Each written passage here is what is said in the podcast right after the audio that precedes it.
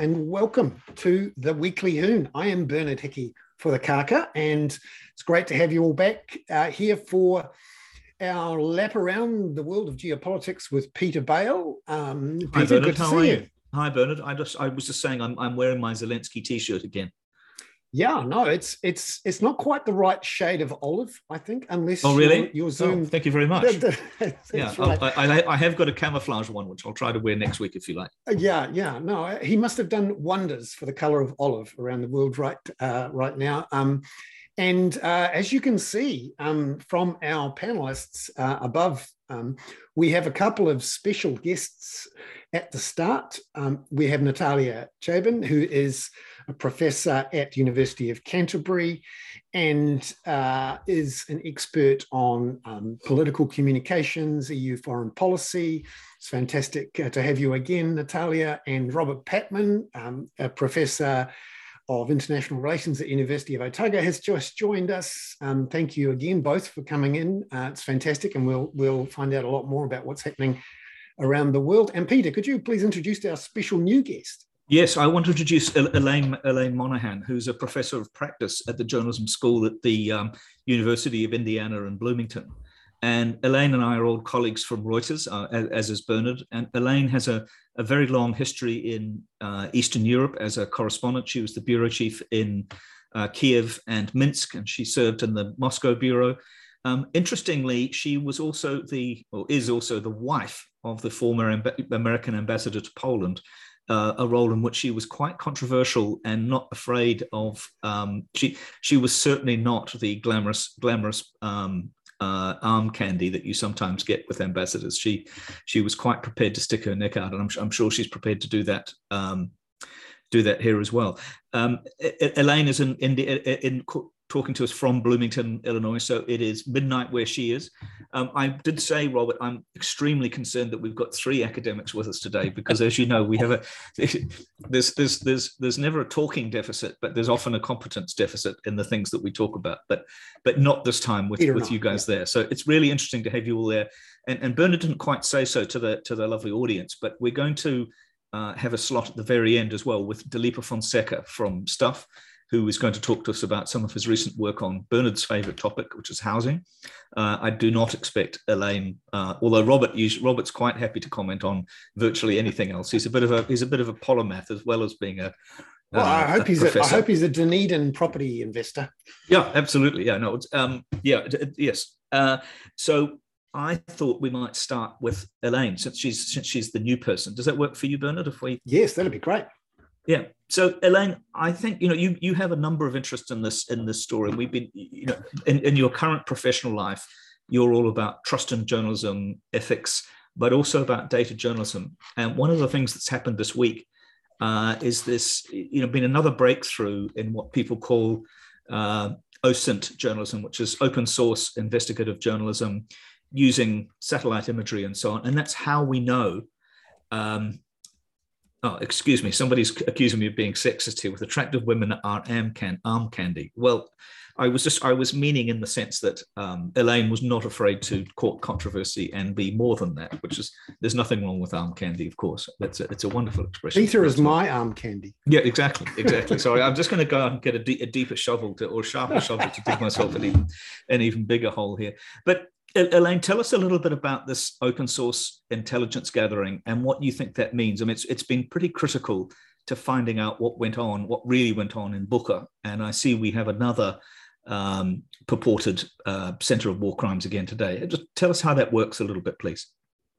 Sure. Yeah. Um, it's okay, Peter. I'll, I'll let you off the hook there, but I will not let you off the hook for saying that I'm in Bloomington, Illinois, because I'm in Bloomington, Indiana. Indiana. I'm sorry. I'm sorry. I do forgive you. Yes. Yes. anyway, don't worry. You're not the first person to make that mistake, and you're not going to be the last. Um.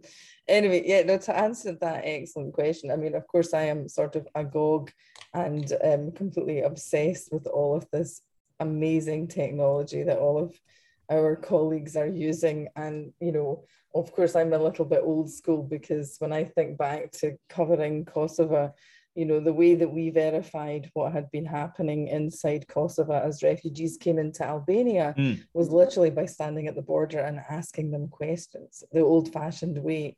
And that, of course, is a huge part of what's going on with the you know the verification process for what's happening in Ukraine as well, because we have this enormous flood of refugees coming out who are obviously providing their recollections and eyewitness accounts. But the what you're talking about, the satellite imagery, I mean, the, the, the sort of, there's lots going on, but the image that sticks in my head is of the, the satellite um, shots of blobs on the yes. street, mm-hmm. to just be blobs. But of course, now that we also have the ground level imagery, the photographs and the eyewitness accounts and these awful stories by survivors and witnesses talking about these killings, we now know that these um, images that we're seeing represent the bodies of people who were killed. And the one that I think really, I think probably most of us have seen and that's stuck in my head is the one of this person turning the corner on a bicycle. Yes. Being, but that, interestingly, that video was not from a satellite, obviously, it was from a drone. And right, it'd be interesting to know whose whose drone it was, what it was doing there, you know, quite, but it, but it, you know, clearly now these kind of extraordinary Soviet style obfuscations and talk of hysteria and mm. um, you know making it all up are disabused by the by the facts that we now have. And, and this, of course, happened with the shooting down of um, the Malaysian airliner MH17 a few years ago, which Bellingcat, of course, identified, you know, exactly where it had come from, which Buk missile launcher had carried it, and then where the uh, Buk missile um, launcher had gone to and come from. I mean, do, do you think that this is changing journalism or changing the role of journalism? Because it was very interesting the other day the new york times did some excellent work on this which really just blew out of the water any idea that this was a, a fake incident. Certainly i think that the ability of this technology to show audiences how we do our work. And i think in a way when you're using visuals like this that's pretty much what's going on. It's like a visualization of the verification process. In that sense i think it is changing um, the way not only how we do our reporting, but also how audiences perceive our reporting, because there's an immediacy, an immediacy to it that is not there when it's just words on the page. Yeah. So the is, is there a danger that we then become too engaged in it? That, that it then becomes part of journalistic process, and then the journalists become even more deeply engaged in this conflict than they already are. That's an interesting question. Um, so, so you're asking, is it harder to have distance from the process? Yes, and and does it does it make you then you know because the kinds of the kinds of investigation that this that this stuff is doing in real time is the sort of thing one previously might have got from the Organization for the Security of Cooperation in Europe or the War, right. War, Crimes Tribunal or some sort of official source. I mean, I'm pretty sure, based on the intelligence we've seen so far, that the United States knows exactly what is happening in virtually every square inch, inch in Ukraine at the moment. And uh, quite clearly quite a bit of Russia as well.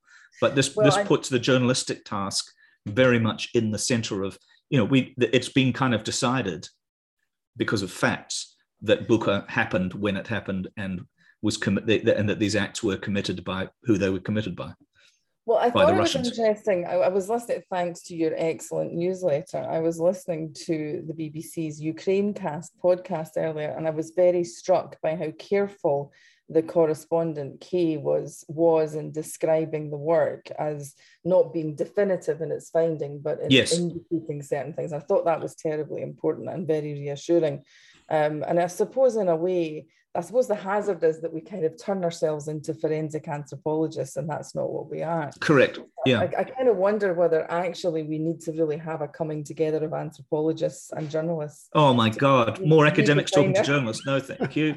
Well, you know, I mean, Natalia, do you do find our ethical standards somehow? I don't know, but I, I, feel like there's a dialogue that needs to happen there, given what we're doing, you know, and and, and certainly I, I do worry about it's becoming too technical and too much expert in areas where we've no real expertise really but I, I, guess it's changing and yeah yeah and i want to be careful that this doesn't this that, that this doesn't become a, a, conversation about journalistic methods rather than about Sorry. about the conflict but I, I, think also it's you know very important uh, and I tried to do it again a little bit in that newsletter.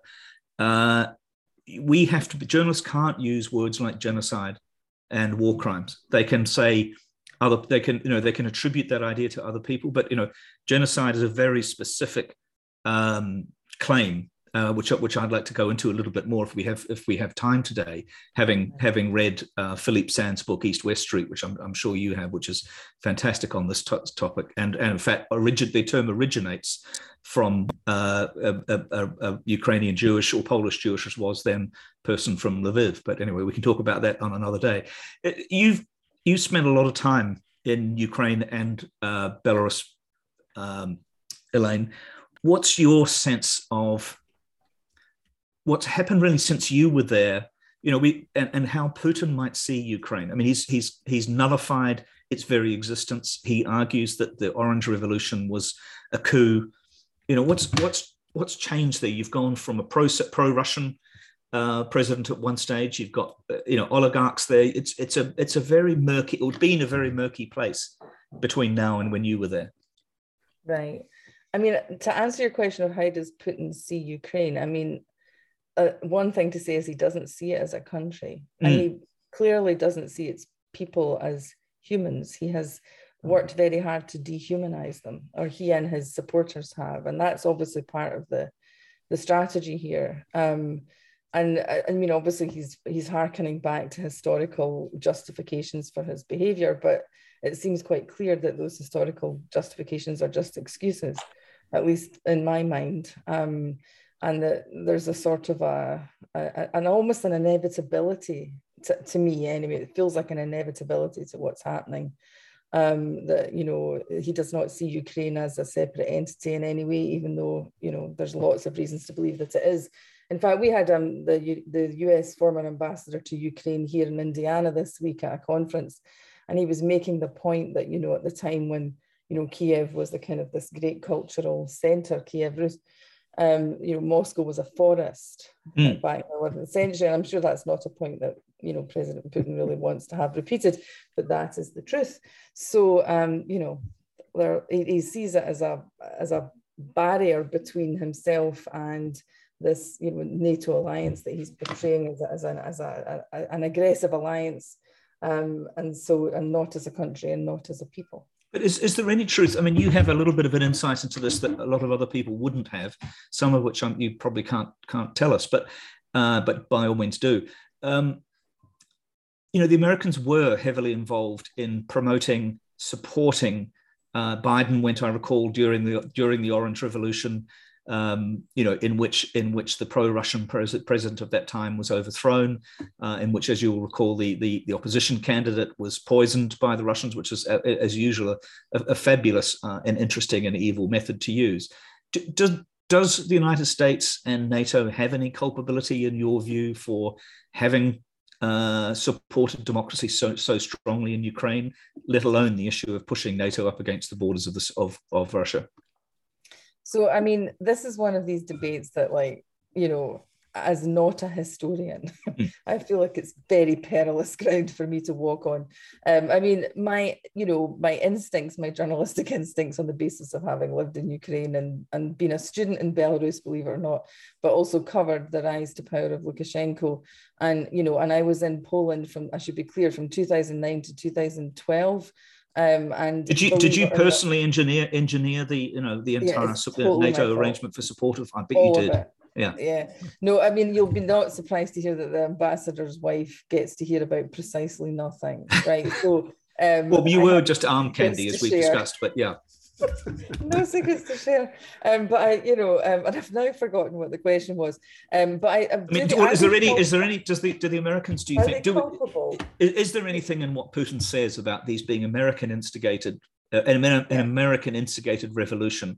I mean, I've been as far as in, in places like Cambodia, they've bought into this whole colored revolution idea. You know, the Chinese talk about it. Uh, and then you've got this question of whether hubris after the fall of communism led the Americans to push NATO too close and to be and to be to be hubristic uh, rather than generous with with Russia after the fall of communism. Right. No, I mean I, have had these uh, these arguments that you know, well, we could have been a bit nicer when we mm. won. Um, you know, it's, I sort of feel like, well, is it was it there wasn't really a winner and a loser. There was like an end to that process. At least that's how it seems to me. Um, and and I think that you know it's a bit sort of easy to say, well, we just cornered him. I mean, you know, I'm sure there's an element of truth to that, and everything that Putin says, like the brilliance of his of his lies, is that there's always a kernel of truth in them, mm. which is true also of all of the disinformation that works that we see on social media. There's always a kernel of truth in it, um, but I don't really think that there's a you can really draw a line from there to what has actually happened with the invasion. I mean, it's incredible attack. And, and what about the reaction of places like like Poland? Because you know, I, I, rec- I, recall Poland practically, you know, leaping into NATO. Romania certainly did, and yes, there was a certain amount of American pressure, but there was also some caution. You know, they had they had to go through quite a lot of hoops.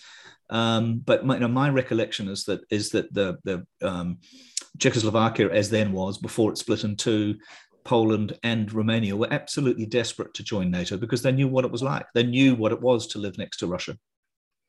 Right, and I think you mm-hmm. know, living in the shadow of Russia. Well, now now we understand. I mean, one one of the things that's struck me recently in the last sort of few days has been, as you'll recall, when we had this terrible plane crash which happened while I was living in Poland, um, which in which the the president of Poland was killed and many other very important figures in Polish uh, culture and, and, well, you know, Polish um, government at the time. Um, and a lot of Poles were suspicious that the Russians had brought the plane down, and there's no reason to believe that that is in fact the case. But looking back now, is you know it's impossible not to feel a great deal of sympathy with that position, given what we've now seen what Russia has done in Ukraine. So, I mean, there's lots of historical reasons for people to fear the absolute worst possible outcome, and you know, the, uh, Polish friends are obviously very worried about what might happen next. Um, and you can understand why. Robert, what, maybe you could come in on this because you know you've addressed some of these questions before, but maybe just uh, you know we've probably got a few people who weren't on in some of your earlier sessions. What what about this question of whether Russia was pushed into this position over you know the last three decades of humiliation and so on? No, I don't think so. I mean, certainly it's been a very strong narrative from Yeltsin through to Putin, and particularly after 2007, after Putin spoke at the Munich, uh, Munich Security Conference, that uh, NATO expansion um, was the cause of many of Russia's security problems, including the Ukraine. But of course, NATO expansion was not driven by the United States, it was driven by the countries of Eastern Europe. And uh, even in the build up to this current in you know full scale invasion that we've unfortunately witnessed in the last five weeks, um, it was interesting that the week before the full invasion, you know, sources in Moscow were still quoting NATO aggression as being the heart or NATO expansion as being at the heart of the Ukraine problem. But you know, look at Russia's actions. It's if it, if Mr. Putin had succeeded in his blitzkrieg strategy of overrunning the country in three days, which of course he didn't, thankfully, um, he would have actually taken Russia's borders closer to NATO. Mm. And NATO has been a complete red herring as far as I'm concerned. I think Mr. Putin perceived a threat in the Ukraine.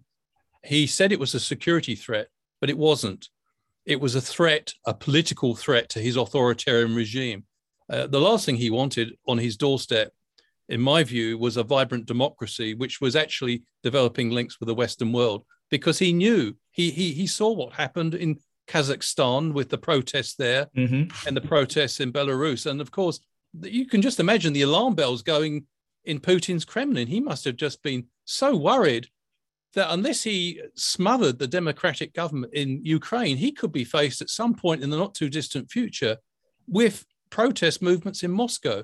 And um, ironically, he may have accelerated that process in the long run by taking the action that he has. So, also, yeah, also, yep and also possibly strengthened uh, NATO. I wanted to ask a few of our panelists about whether now NATO becomes much stronger, more uh, militarily muscular. And in particular, I hear some talk that uh, Sweden and Finland may formally apply to join NATO in the next few um, few weeks. Robert, do, do you have a, a view on that? Uh, I think it's highly likely. Um, yeah, Mr. Putin has actually created the very environment he didn't want by his actions. And it's interesting that countries like Finland and and and, and um, Sweden feel sufficiently alarmed by Russia's actions um, to actually want to join NATO, and I think that's going to happen. Um, and so, in a sense, um, Mr. Putin's actions will contribute to the further expansion of NATO. And so, yeah, I mean, um, there may be a few people in his inner circle who may be scratching their heads about this. They may be saying, you know, has the boss got it wrong? I don't know, but at some point, there's going to have to be some, particularly when the, the number of casualties that Russia has taken in the Ukraine was it more than 18,000, mm. according to recent reports coming from Ukraine and NATO that is extraordinary. I mean, and, that, and, more than they lost in more than they lost in the entire Afghanistan. Yeah, absolutely, Peter. And there's no, you can't. Okay, yes, they're they're putting across a very strong narrative about the moment how this is all fake news about the war crimes and all this. But at some point, reality uh, is going to break through this narrative. Uh, just the sheer losses that will affect Russian families. Um, Natalia, how do you just forgive me, but Robert, how, how do you no, see no. this playing out? You mean you we haven't had you on for a couple of weeks. The story's moved along substantially. Uh, uh, uh, sorry to call it a story, but the events have moved along substantially. You've now also got you know pretty clear evidence of of of you know what may well be found to be war crimes on both sides. Of course, you have this this this video of these other incidents of what appear to be Georgian the Georgian battalion shooting. Uh, on which is on the Ukrainian side, but the battalion from Georgia shooting uh, uh, Russian prisoners of war, which is, you know, perhaps a different degree to what we've seen in Bucha and now other places. How, how do you think the the story of this war is progressing, given your both personal expert, uh, interest and expertise? Well, I just want very quickly to add in support point by Robert that NATO excuse was just an excuse because Russia is already, or the Russian Federation is already bordering NATO countries. it's bordering uh, the United States on the Far East, um, it's yeah. bordering Turkey and Bulgaria on the Black Sea, and in Kaliningrad enclave, it borders many NATO states. So um, that the, the argument that the NATO will come closer with Ukraine, it's really non non-sustainable. If you remember, in 2007, Putin offered himself that Russia will become the member of NATO, and um, he was told that it's such a big procedure, the Russian Federation doesn't meet the requirements. As such, he was taken aback by the fact that such a great offer was not processed in a in a normal way. So, if you think um, you're saying that there is sort of NATO, the, the Russian Federation itself was toying with an idea of being part of that particular alliance. So the, the story is much more complicated. There are more levels to the story. And um, we know that just recently NATO had its a meeting in which they've just discussed they need to revise their doctrine on the relationship with Russia and the mm-hmm. formulation that NATO and the Russian Federation are not adversaries. So there is a change of narrative coming from NATO at this particular point. And I'm still on a NATO note because I have a very good friend who is an academic in Sweden. You can invite him if you want. Time difference is not too bad um, since you like academics. And uh, we love uh, academics, roasted over a slow flame. yeah. And um, uh, for Sweden, it's quite a, a, sensitive issue because they have their own political situation in the country, and their current government is not in favor of NATO. But now they're thinking about it, so it's actually opening several Pandora boxes in in Finnish and Swedish society. So something to watch. But you're absolutely right. Uh, so Robert, I, I I support your point about this. So uh, in terms of the, the second question, um, the one you asked me, Peter, um, I've just recently heard a very in-depth interview by one of the Ukrainian lawyers who, um, who is talking that, and if you remember, Zelensky is a lawyer too, mm. who is saying that if we're talking about any atrocities, everything needs to be documented. And they need, there are teams and teams of lawyers and investigators who are trying to work with bodies. It's a huge it's it, it's a job which demands huge human resources but they really want to be very thorough about documenting for the future trials for the hmm. future mm. international um, community and um, the, the it was really eye-opening to see that legal side of the story we're talking about pictures emotions rationality but i think there is a strong push from the ukrainian government to have it according to the uh, legal or law requirements that then mm-hmm. in the future we we have proper documentation and um, and the things could be taken on a different level in legal. I, I, I, wonder if I mean actually it's probably a, a question for, for Elaine because uh, uh but uh, either of you, or any of the three of you, is very happy to come come back, please. The things we've seen in Bucha and the things we're seeing elsewhere, uh, labels like the Wagner Group, the group of mercenaries. You know, apparently, the Wagner Group soldiers were near Bucha.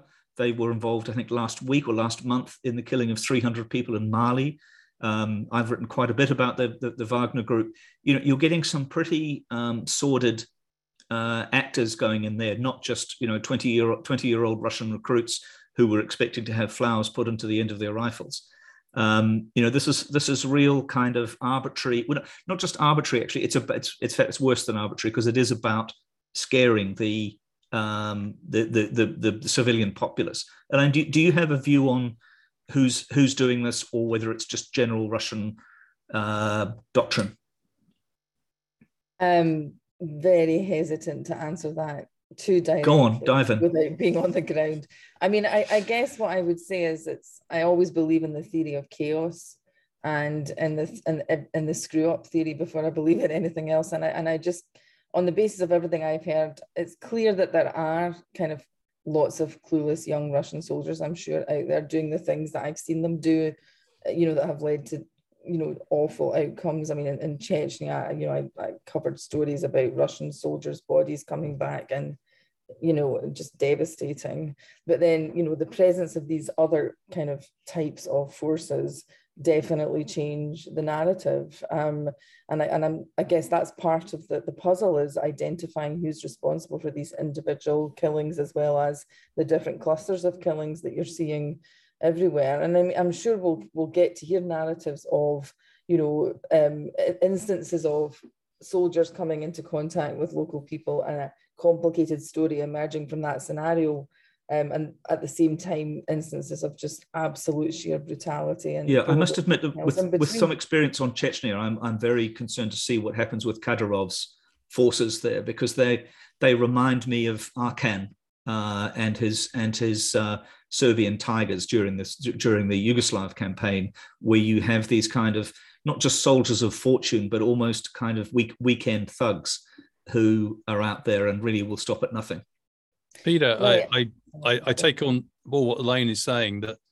you know there may be a degree of chaos and you know let's be quite frank um, ill-disciplined troops who haven't been fed properly and all this sort of thing. But i think there's a bit of central direction here. In your weekly newsletter you quote, quoted a very disturbing Novosti piece um, and uh, that's not a one-off. There's been unfortunately um, uh, on the state tv channel one Vladimir Solovyov. Uh, mm-hmm. he uh, a nationalist and also a propagandist. And he said uh, in an extraordinary outburst that's on YouTube that many people can watch that um, uh, a ceasefire would be a betrayal in Ukraine and that it's up to the troops to kill as many people as possible.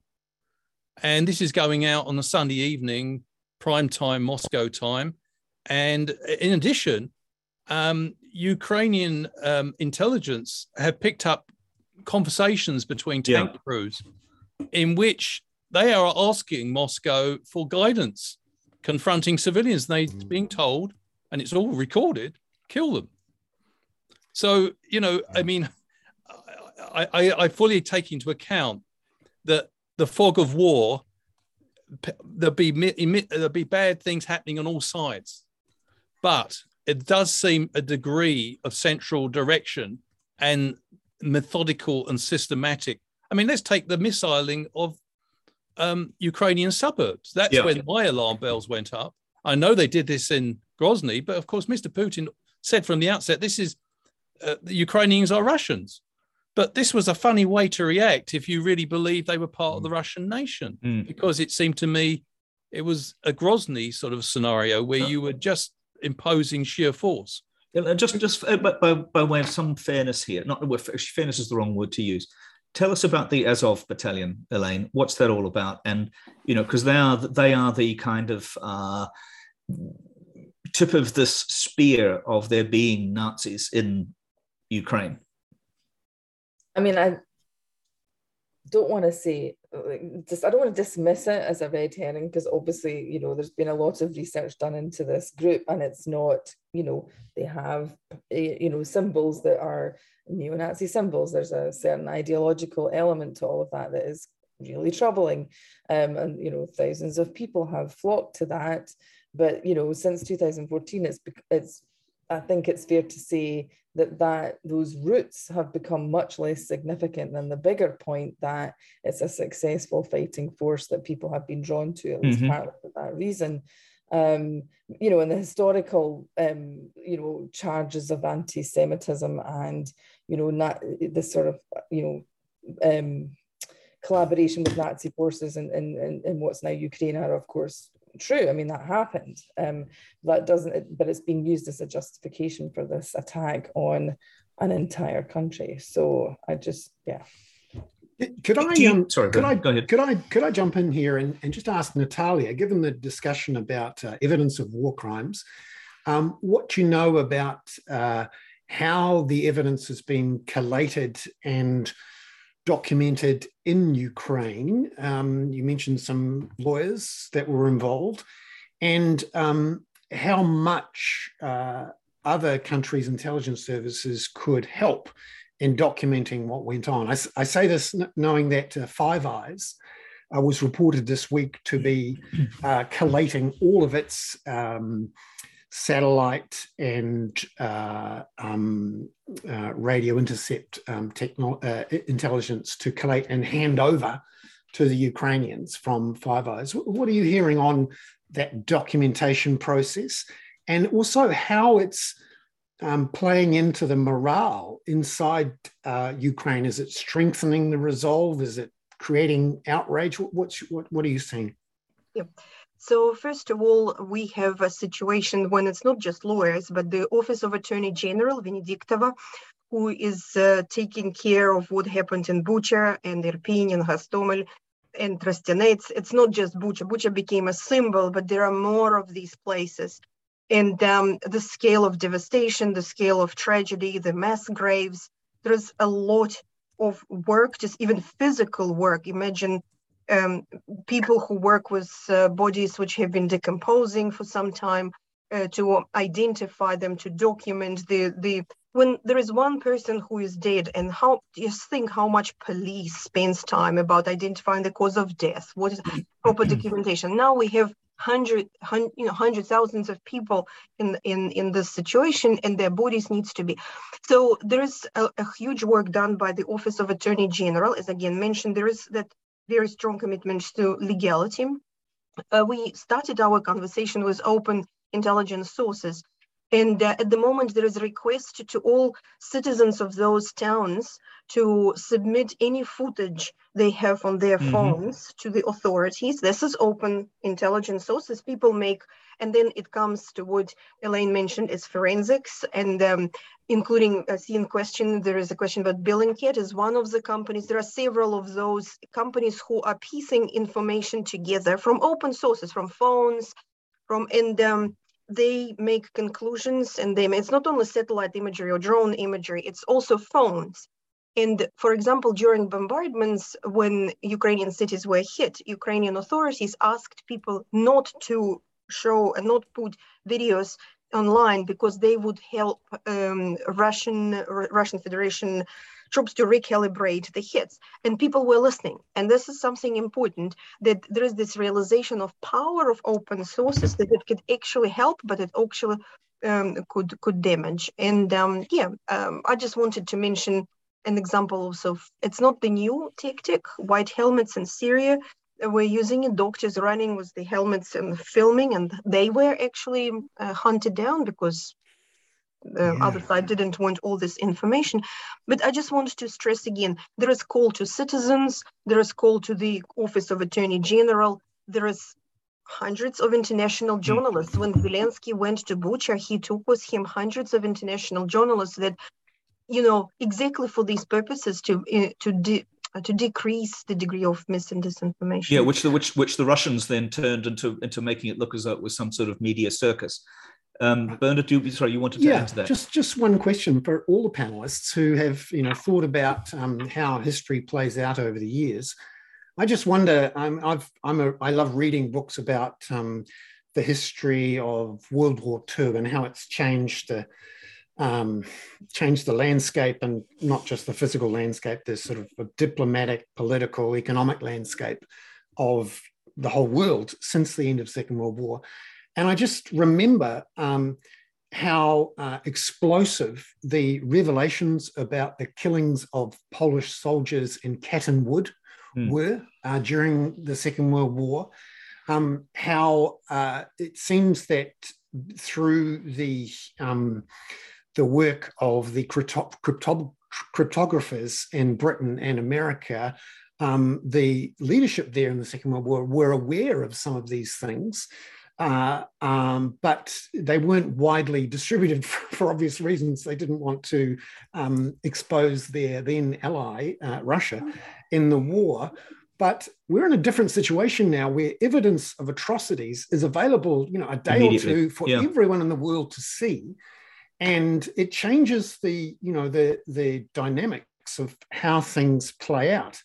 Um, for example, in the Second World War, if the entire world had known immediately about the concentration camps, can you imagine what that would have done for the political environment in the United States, for example, or the rest of the world? Um, uh, yeah, there is, of course, uh, an argument that they did, but anyway, carry on. No, it's interesting. So, Robert, um, uh you would have looked at this sweep mm. of history. How do you think this immediacy and this knowledge that everyone gets almost immediately about these sorts of things might change the way it all plays out because back in the day you know this information was controlled to, to try and uh, suit the needs of the various players but sometimes these things get out of hand if you like yeah i agree with the observation you made that i, I think that if you look at the the invasion the russian invasion of ukraine i think um, the revelations that we, the shocking revelations, the appalling knowledge that we've gleaned about atrocities, has actually changed um, the dynamics of how to handle this and, and, possibly the outcome. Because what you know, when we had started talking about this conflict a few weeks ago, we, I think one of the questions from the audience was quite like, how can there be an off ramp for Putin? He's obviously made a mistake. He's miscalculated. He's made a colossal strategic error he's living in information bubble. He's got it wrong. Uh, how can he be given a way out?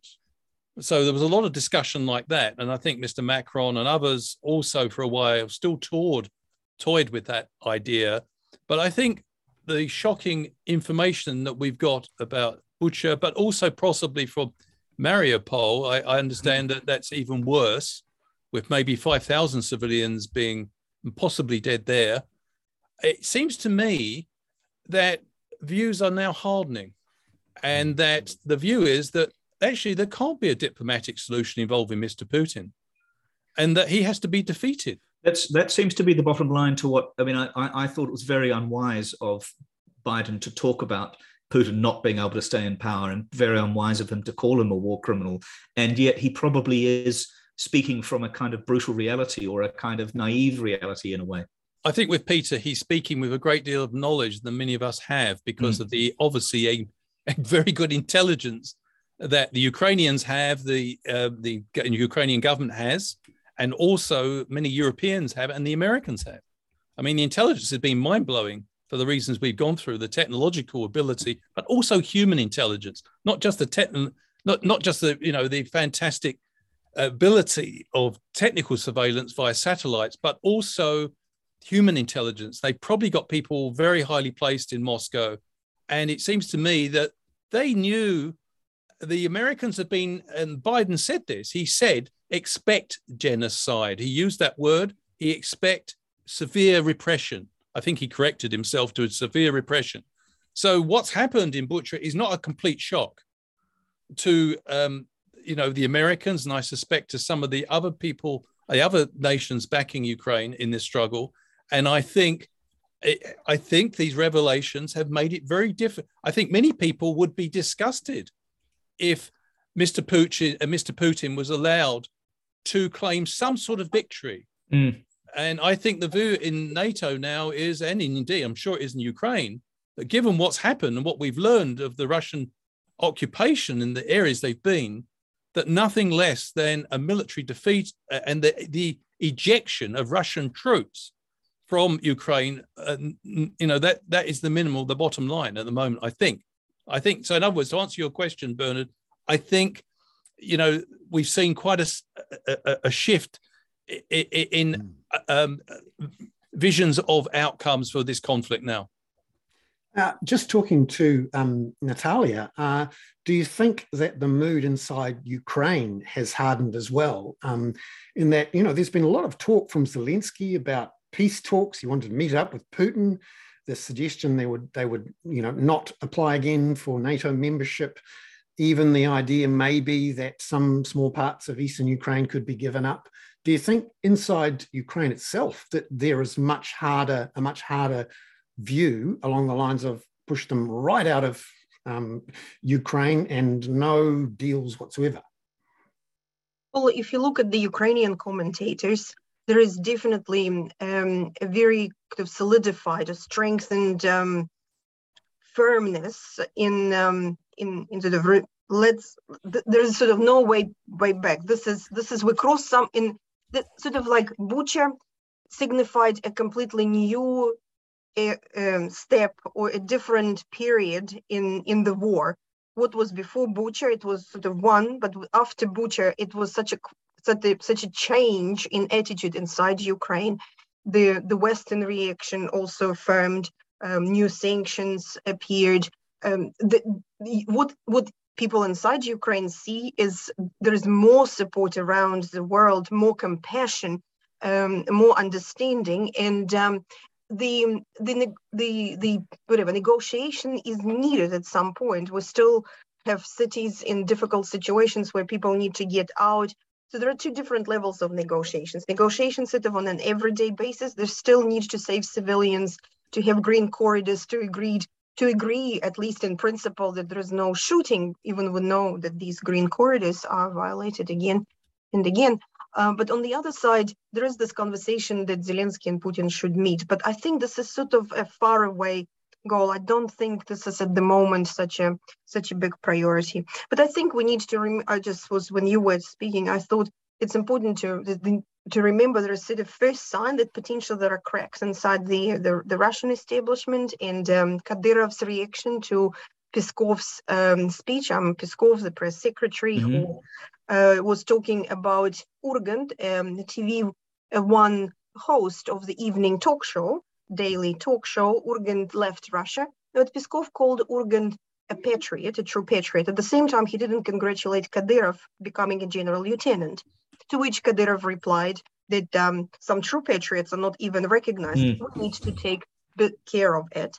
At the same time, uh, Girkin, who is the um, who is the military leader of the Donetsk Republic, so-called Donetsk Republic, uh, started talking that um, we need to call things how they are. It is the war.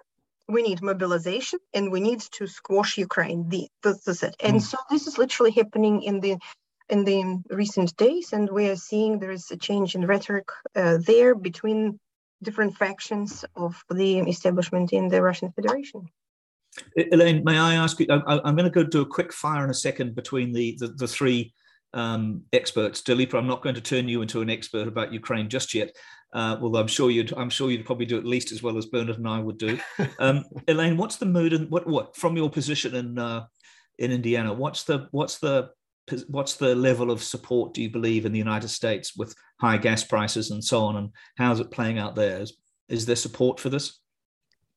That's a very good question. I mean, I, th- I think I was just as you were discussing this, I was thinking about, you know, has it, is this going to change things? And honestly, I'm I think I'm a bit pessimistic in a way, um, because you know people will not believe things when they're right in front of their noses if it doesn't suit them. Um, and I'm and I'm thinking back to the very first at the beginning of the war, I was uh, in a medical facility waiting for an appointment, and I was listening, you know, listening in on other people's conversations. And what they were saying was, what do we care about Ukraine? Mm. Why do we care if Russia's invaded Ukraine?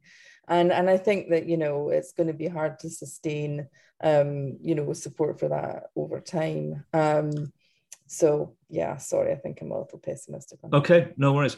And um, all right, so I think Robert for this one, what are the possible end states for this conflict? Is it is it feasible for uh, Russia to turn its attention to Donbass and then stop?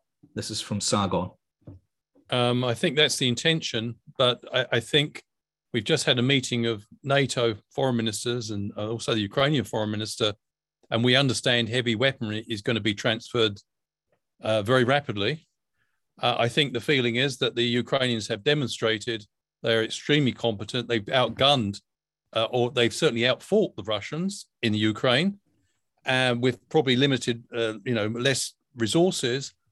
And I think there's a feeling they've got to be given more support. Interestingly, I agree with what Elaine's saying about the American situation, but I think America's a little bit of, if I may say so, of an outlier in that I think other countries have become increasingly sensitized that they have a stake in this. In New Zealand, for example, the initial reaction was, oh, that's a conflict, you know, thousands of miles away from where we are, and it's tragic, and we sympathize, but, you know, what's it got to do with us? Whereas I get the feeling now people realize it's not just between Russia and Ukraine. They realize that Mr. Putin's actually assaulting the international rules based order on which small and middle sized countries throughout the world critically depend. Yeah. So I, is... think, I, I, think I think uh, there is a shift going on, uh, and um, Amer- it's different for America. America's always been number one most much of the post post war period, but I think for many other countries they are beginning to see a linkage between the outcome of the war and whether their society will be able to um, function well afterwards. I think you're right on that. On Monday, I asked the Prime Minister at the press conference whether New Zealand should send lethal aid to Ukraine. Uh, so far, it's only sent uh, flak jackets and uh, various um, other equipment. You could argue we don't have an awful lot of lethal aid or Stinger missiles or anything, but we do have a few. You do. Um, and they're not very useful here right now. right now. Uh, and it's interesting that over the week, uh, and I also asked Christopher Luxon this question, and their initial responses were, well, I'm not sure that, you know, we could offer much help or that um, mm. uh, that's really necessary right now. But mm. as we've discovered at the end of the week, in Cabinet on Monday, uh, Peeni Henare, the defense minister, proposed sending lethal military aid to Ukraine. And um, the cabinet said no. But by the end of the week, we've also got Gerry Brownlee and Christopher Luxon yeah. from the opposition saying, hey, you guys, you know, I know it's just one or two stingers or whatever it is, but we should send whatever stuff mm. we've got. And it's not like we're sending troops. The Ukrainians are the ones putting their lives on the line. Let's give them the stuff. And I sense that the mood is hardening as well. I just wanted to finish off this. Um, this section with a question uh, for, for you all from your points of view. Um, firstly, Natalia, do, do you think the sanctions, we're on to a fifth round of sanctions now, are working really to stop or blunt the Russians? I, I think people want sanctions to act immediately. Sanctions is a long term tool. Uh, it's not going to work overnight. There are already signs that certain industries are getting out of working regimes in Russia. People are fired, there are difficulties but it's not yet big. They said two, three months. So um, it, it, it, will take months. That's not what we want to hear. We want immediate, is it's it, everything's just not working, but it's not going to be like that. Plus, we know that um, there is still no decision on sanctions against the energy resources and mm. specifically mm. oil and gas. And these are because these are very sensitive moments for the economies of the Western countries. Mm. And then on the one hand, yes. On the other hand, if economic situation in the Western countries deteriorates in democratic societies, you might expect change of government in those societies, and the changes might not necessarily be in favor of Ukraine. Let's put this way. So there's there are lots of difficult questions about these sort of big sanctions, but we are indeed progressing. And as you know, the European Union is talking about the coal sanctions, about closing the ports for all Russian ships, as well as uh, severing the railroad connections, effectively transport blockade we're talking about. And we know about the US um, decision on trade as well as on golden reserves on, on the Russian Federation. So it's here and here and here. And even New Zealand, as you know, today Russia has a re- retaliation against Australia and New Zealand. Hmm. Yeah, it's right. I expected well, us to be on there, Bernard. Yeah, I was yeah. very disappointed I mean, to find I, that I wasn't. I had a holiday list. plan and everything. Yeah. No. Um, I, I, think we'll find Mr. Abramov from the um, uh, the the guy who has the Northland. has the resort in Northland um, pretty soon. Um, yeah. You know, his his company would appear to supply to supply steel for Russian tanks. Elaine, with all of this stuff, Ukraine uh, Czech tanks, Stinger missiles, the switchblades, and everything. Whatever whatever Biden and other people say, we are getting in. NATO is getting in deeper and deeper, isn't it? Well, it certainly seems that way, and I think that you know I was just trying to sort of survey like you know what is what are the US views of this? And I mean there are certain ways in which you know voters are now in agreement about their opposition to Russia. But I think if there were you know any like the more there's an indication that NATO is getting more and more militarily involved I suspect the more nervous American voters will become. Yeah. Um although they are currently in agreement that we don't like Russia um, but they also don't like high oil prices yeah well, right, gas exactly. prices. Yeah, it's complicated. Well, look, thank you so much, all of you. It's it's we haven't had um, three academics before for for very good reasons because we we just like to talk bollocks without any uh, people who really know what they're talking. But Robert's already changed that. Natalia's done it brilliantly, and Elaine, thank you so much for coming in at midnight. Um, uh, and I'll, I'll, I'll talk to you shortly. Thank you all, everybody. And if we didn't get to any questions, I think we've covered most things. Mental health question that Mr. A asked me about. Yes, that is a huge issue for all of the people who review rev, uh, review this kind of material, including journalists. And there are specialist mental health groups that try to try to help with that. But it's a huge issue. Um, no, I don't think Putin can survive if Russia is rejected out of Ukraine. Would you agree, uh, Robert? Well, yeah, it, I think he's got a very important anniversary coming up on May the 9th, Victory yeah. Day. And I think his plan was to be able to claim the victory. And if he can't, I don't think he, he will survive. No. Yeah.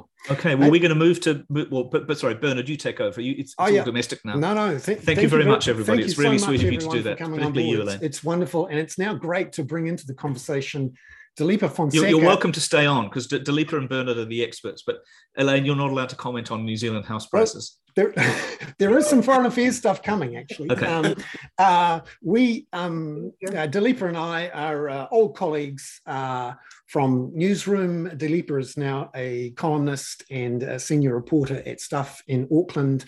Uh, and Dileepa, I'm really pleased that you're able to come on to the show today um, for a couple of reasons. Uh, um, there are some huge things going on in our neighborhood, which doesn't got a little, hasn't had a lot of attention here, perhaps, which is the the meltdown in uh, Sri Lanka's uh, uh, economic uh, and political uh, situation. You have family connections to Sh- Sri Lanka and know the communities here and in Sri Lanka pretty well. Follow the news. Could you give us a summary for um, people who probably don't know the scene very well? What's what's happened in the last couple of weeks? Well, um, yeah, perhaps this is uh, one way of contextualizing it, um, especially for you two who probably have um, something to say about it. Um, the way I kind of maybe summarize it is imagine uh, New Zealand's 1984 debt crisis, uh, but instead of um, you know Muldoon having uh, you know on his way, being on his way out, uh, he instead uh, is in there for another two years, and that is sort of the situation in in Sri Lanka. You've got um, you know many of the same elements, uh, which is a massive foreign debt um, and low levels of foreign reserves.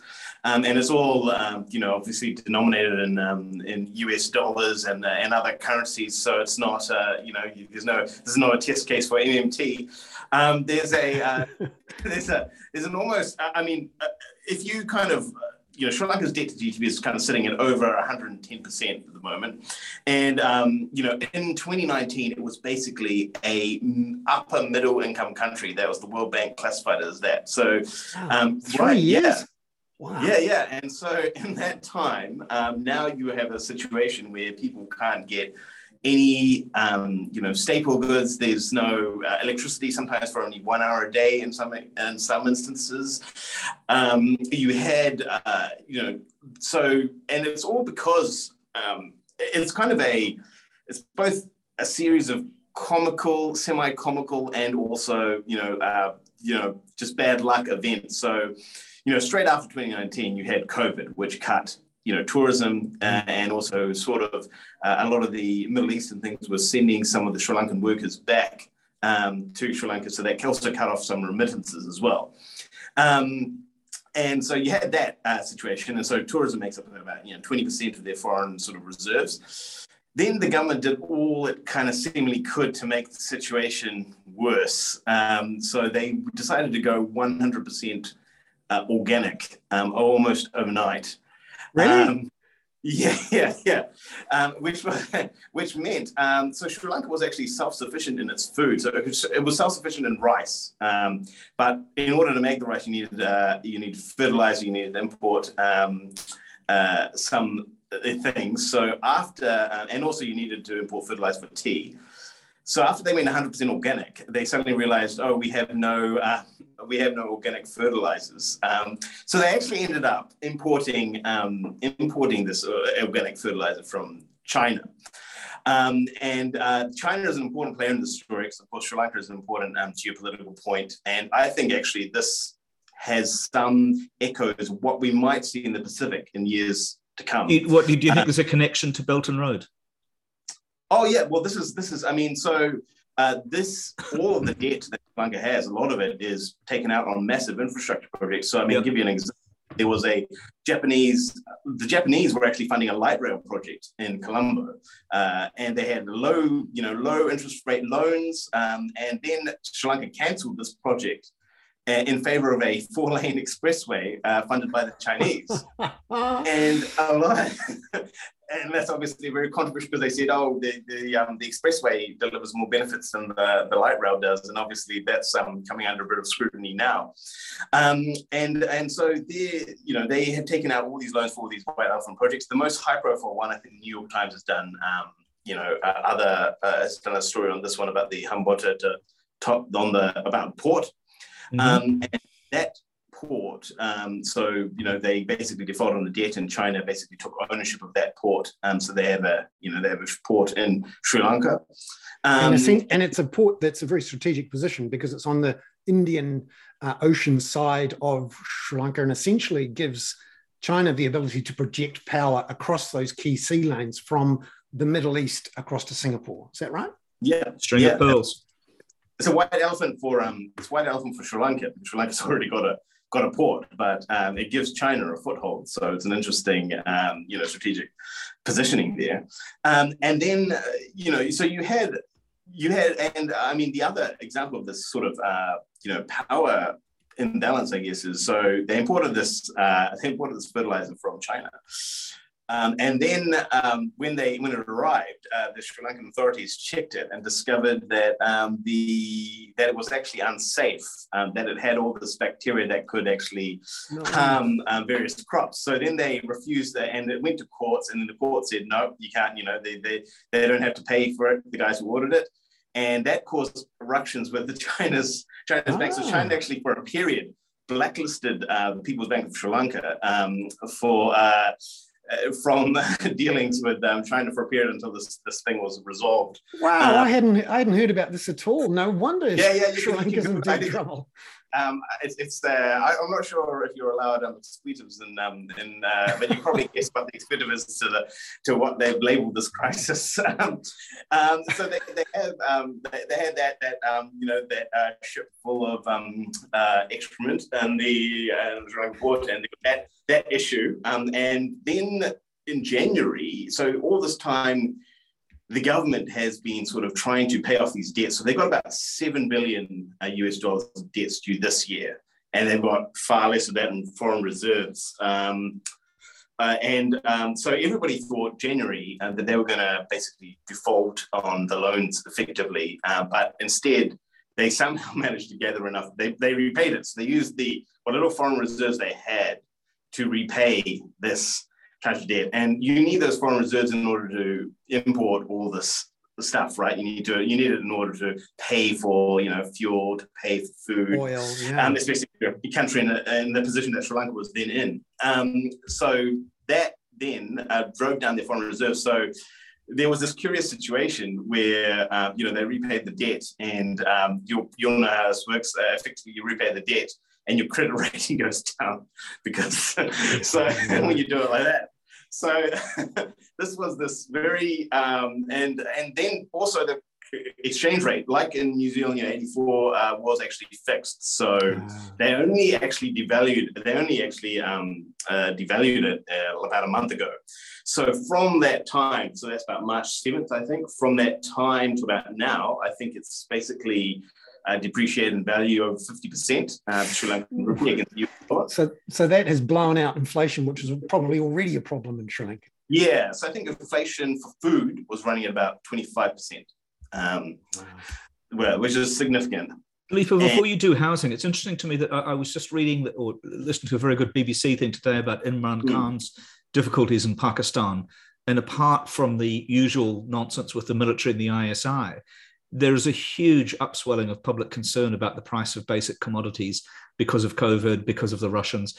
And Bernard and I were just talking before, there's a story today about huge uh, protests in Peru over the same thing. It's not. It's going to be very interesting in these countries that are living on a kind of, um, you know, margin in a, in a sense marginal self marginal. Um, uh, marginal agriculture, not just agricultural economies, but we, have got a high mm. dependency on, on imports, high dependency on fuel, and very little elasticity in the working population, particularly when you lose overseas remittances. Yeah, that's a really good point yeah. about the remittances. I mean, the Philippines is another one where they are, um, you know, uh, exposed to rising energy and food prices.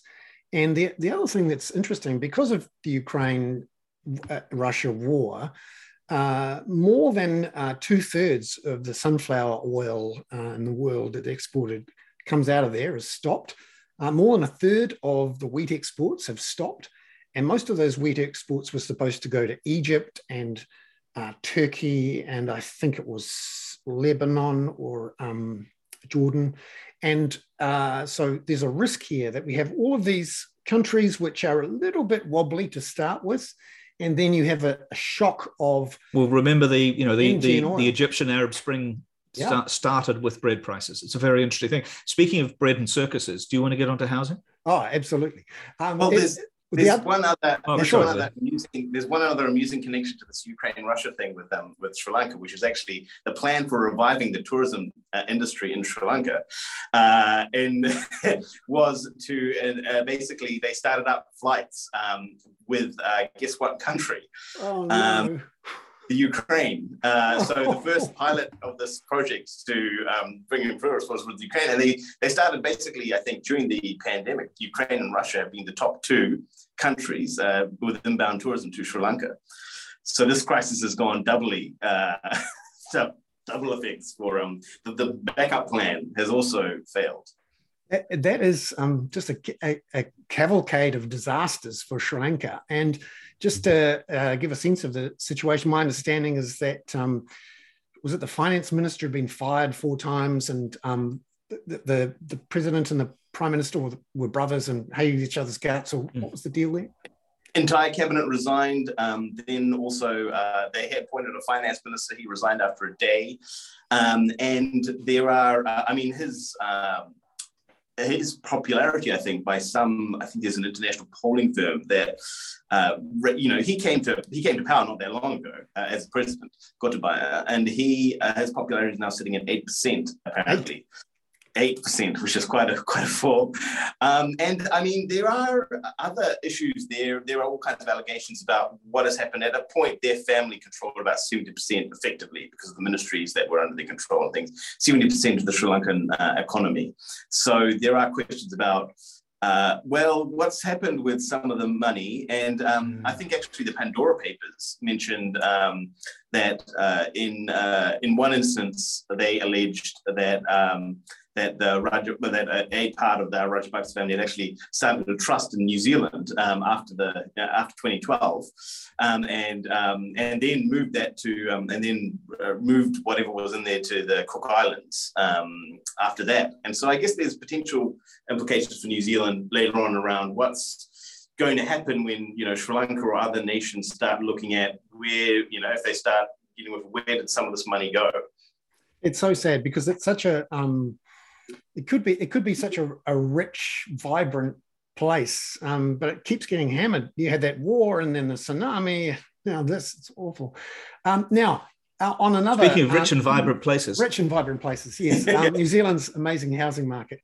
I was one of the reasons I was very keen to get mm. Dileepa on this week is because Dileepa managed to do something really special, which is to put a very in-depth, quite technical, academic type paper about uh, uh, housing and infrastructure and zoning rules onto the front page of the Dominion Post, a big splash. This is a paper from Peter Nunns at the Infrastructure Commission, which looked at how house prices had changed over the last 80 years or so and matched it up with what had happened to zoning for uh, housing capacity, particularly in Auckland, over the last 50 or 60 years, and looked also at the congestion times, the, the commuting times, to essentially work out what would have happened to house prices if there hadn't been massive downzonings of uh, housing capacity in Auckland and other cities through the uh, 60s, 70s, 80s, and into the 90s.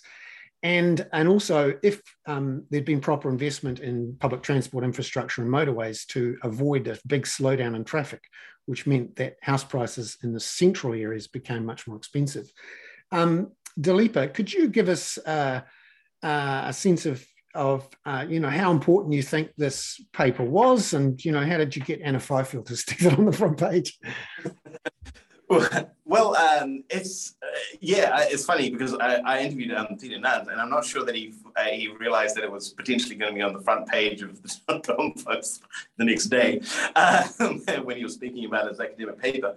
Um, this, I think, what was impressive, most impressive about this paper was how um, it effectively went through all of the other arguments, interest rates, um, you, you, know, it was from kind of interest rates to, you know, availability of capital.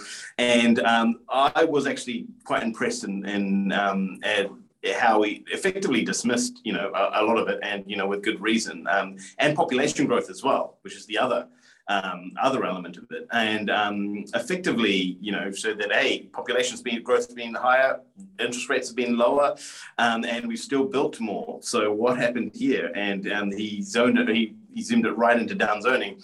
Um, and uh, I can't claim, um, you know, too much credit for the uh, for the placement. That is all, you know. I think Anna Fifield and her commitment to um, putting the Wellington housing crisis um, on the front page, um, and you know, arguably it should be in the front page in Auckland as well. Um, oh yeah, I mean the, the New Zealand Herald should have put that on the front page to really get its advertisers. Uh, reading the paper um, about my estimate, and again, it's just an estimate from a distance, is about 30 to 40%. Is it true of, that they're changing their uh, real estate column to, to, from one roof to no roof?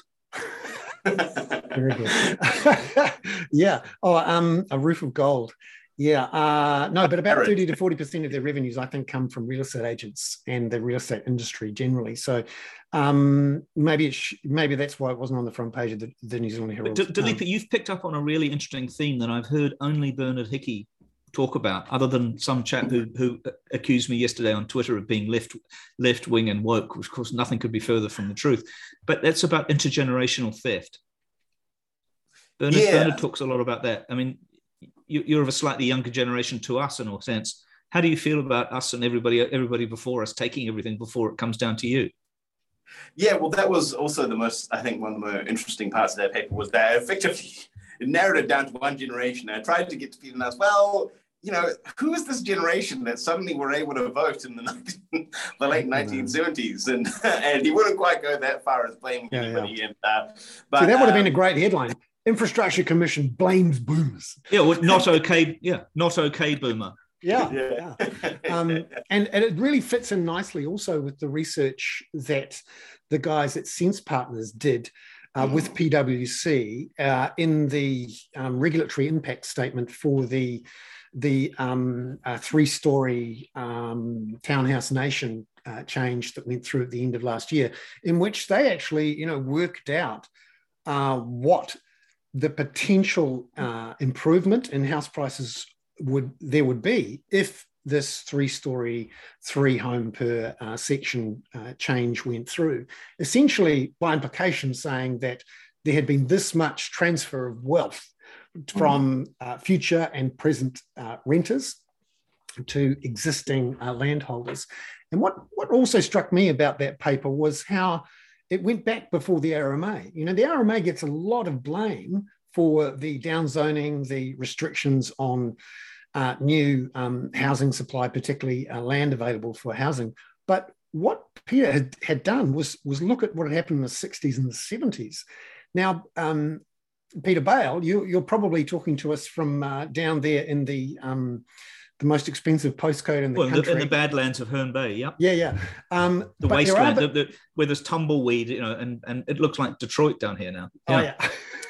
so, but you know, when you come from the CBD to Herne Bay, there's those huge towers on the corner of Jervois Road um, on the ridge there, two of them. And then there's another one that's similar to it in Remuera, which went up in the early 70s. And essentially, once those ones went up, everyone in the council in Auckland looked at each other and said, never again, we're going to stick to villa height. And um, that struck me. Also, his line that in the 1960s, Auckland actually had enough land zoned for five times the population mm. at that point but rapidly down. Well, think down big. Think big with Robbie. Yeah, or yeah, with Muldoon. Yeah, but but, but there's an interesting. I, I, you and I have discussed this um, thing about the ridge lines, which are now being developed in Auckland in a much more substantial way, mm. having had that period. It, it also happened in Wellington. Um, I, I, know nothing has been built in Wellington since about since about you know that since they built a shed out of the front uh, of the Aurora, but um, in uh, Eastbourne there is a I can't call it a skyscraper. I think it's about eight stories high. A place called Rona House. Yeah, which is an extremely my my mother-in-law in fact lives there, and it's an extremely nice development. Uh, and it was the it was envisaged by a councillor at that time who who organised its development. He'd been to Copacabana Beach in That's Brazil. Right. And, and and the idea of you know turning Eastbourne into Copacabana was was right behind that. That's right. You can just imagine it. That's you could right. just and actually it would be a it would be a great place great place to live there. Um, Miami on the Sea. It was Miami on Sea at Eastbourne, yeah. And unfortunately, there was only one ever built. When I say unfortunately, I'm sure the people with all of those lovely bungalows and uh, baches that have turned into multi-million dollar houses in uh, in Eastbourne, um, you know, are glad that they weren't demolished 30 years ago. But you know, it's it's a problem all around.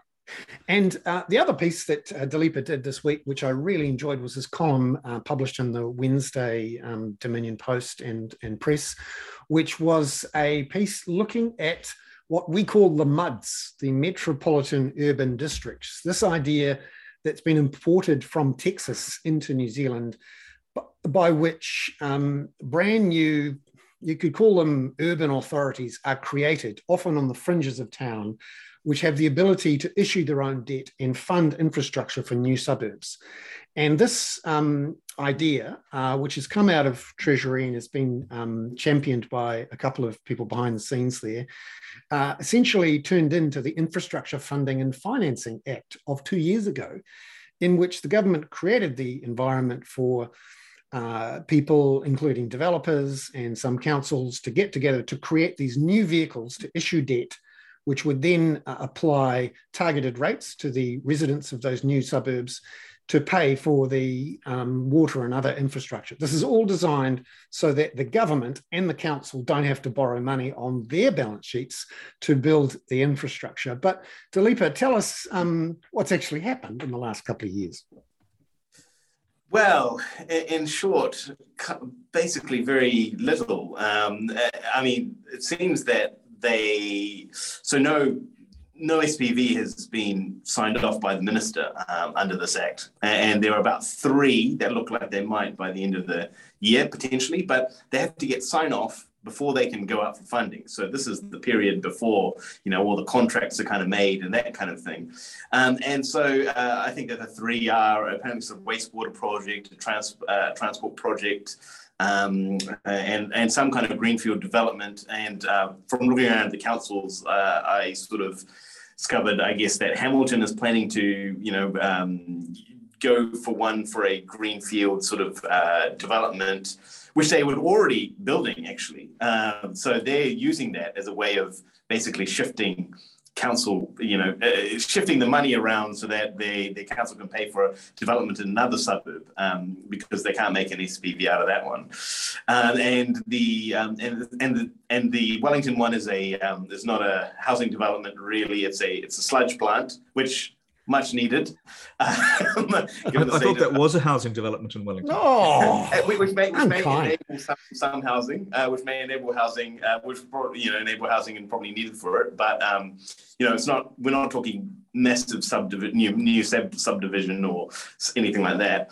Um, and uh, then I guess there's some sort of um, transport project uh, somewhere potentially in Tauranga. I'm not sure. Um, so the I think that the issue is that this is kind of, uh, I, I, guess my kind of take on it in the column was that this has kind of been Kiwiified. Um, this this Texas this Texas this Texas idea is a gung ho developer just go out there, set up the you know they grab some rural land, they get the up, they effectively get the up value uh, uh, uptick from the converting that raw land into you know housing, um, and then they just fund the you know they fund the um, the, the, infrastructure they they fund the housing um, you know almost from scratch. Whereas this is sort of we've kind of turned into more of a vehicle to allow councils to take on slightly more debt under some circumstances. And I think that is essentially um, the problem. Uh, we've kind of changed this uh, into something that it's kind of not. And I'm not sure exactly. Uh, I guess my argument well, what are we actually um, achieving if it's not, um, you know, if it's not more, you know, th- thousands of more houses? Nothing. That's, in my view, the Infrastructure Funding and Finance Act was a treasury-driven distraction uh, from the basic need of the government and councils to use their balance sheets to build infrastructure for past population growth and future population growth, and then um, service the debt and smear the cost over the next 50, 100 years, as you should do with debt. But the obsession with Treasury of keeping the net debt of the country as a whole at 20 to 30% in the long run and also controlling councils' uh, ability to raise debt so that um, they never endanger uh, the crown, effectively reduce the sovereign's uh, uh, credit rating. And it's all really about Auckland here because um, if Auckland was to use its balance sheet properly to deal with Auckland's growth, it would have a lower credit rating. Um, and there's debate about whether that would mean New Zealand's credit rating would drop. I'm sure Leo Molloy will sort everything out in Auckland. Oh boy, no, he's, he's, he's the man of the future.